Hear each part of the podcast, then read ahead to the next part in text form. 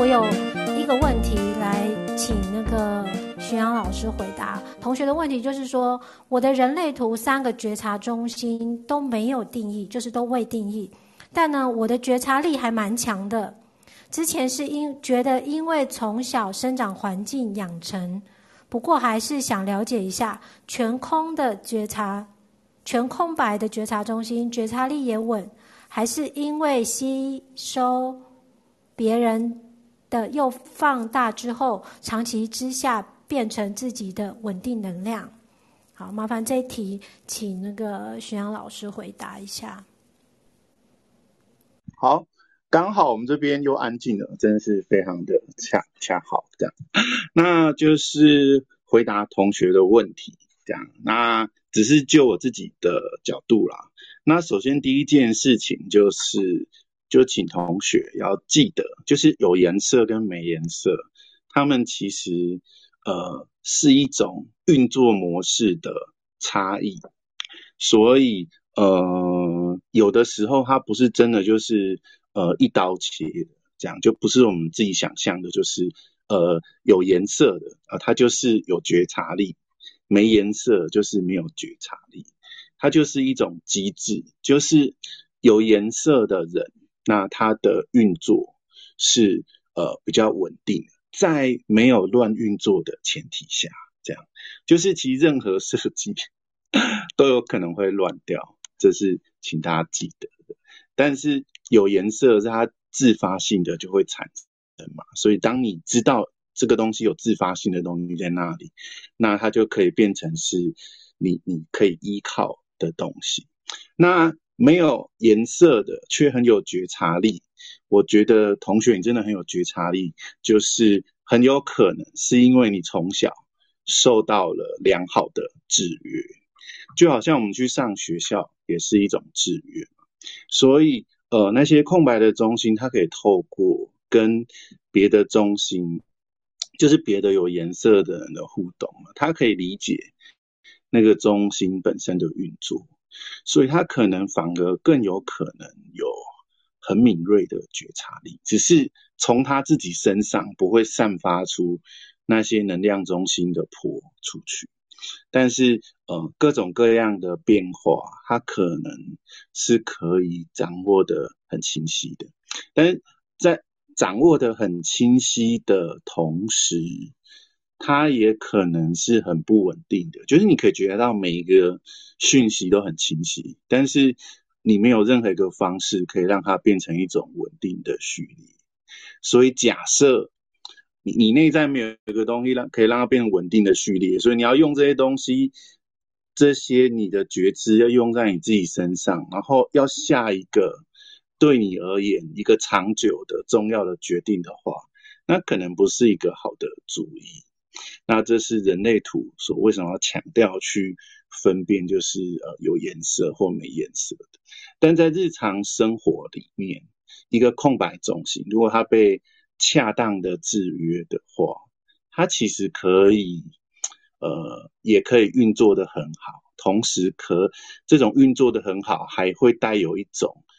反射的特质，就是你可以帮助别人做觉察，特别是那些有颜色的人。那不晓得这样有没有回答到你的问题啊？那我就先回答到这里。谢谢。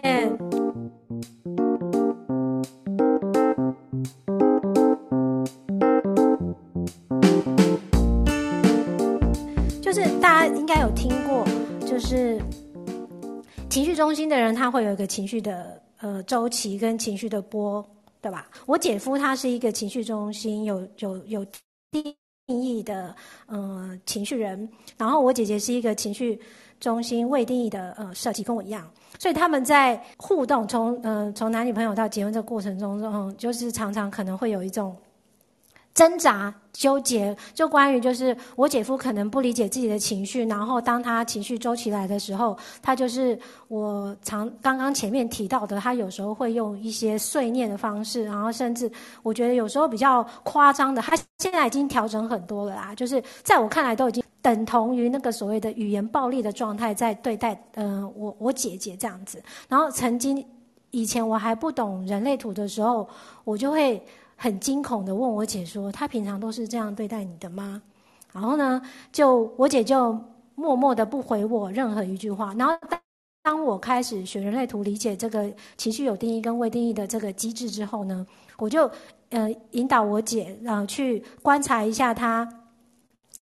老公这个情绪波的那个周期，这样子，哎，殊不知真的就像刚刚徐阳老师说的，就是他可能有能力去协助观察别人的周期，所以呢，我姐就在这个互动的观察中，然后运用人类图的一些工具跟方式，她找出了我姐夫的呃情绪周期，就是初二十六哦。大家一听到初二十六，一定觉得啊、哦，怎么会是就？这样的时间点，然后一开始我听到也是觉得很纳闷，结果我就突然回想到，嗯，过往就是我姐出嫁之后，特别是出嫁之后，这个很明显。然后每年的不是过年的初二都要回娘家吗？然后通常在初二回娘家的时候，他们常常都是大吵大闹的。好，所以这一点就是刚刚我就我就回应了，就是徐阳老师他分享的关于，呃，不管是你有定义或是未定义的，呃，这些。嗯，可能有的状况，可能有的一些机制，如果你落实的运用在日常生活中，哦，像如果你是一个情绪中心有定义的设计，然后你关于自己的内在情绪，它的那个情绪起伏，可能是没有，不是那么确定跟没有办法那么掌握的时候，或许你去找一个你值得信赖的人，然后来协助你去观察一个呃，协助你去找出你一个所谓的内在的情绪的周期，这是一个蛮好的方式。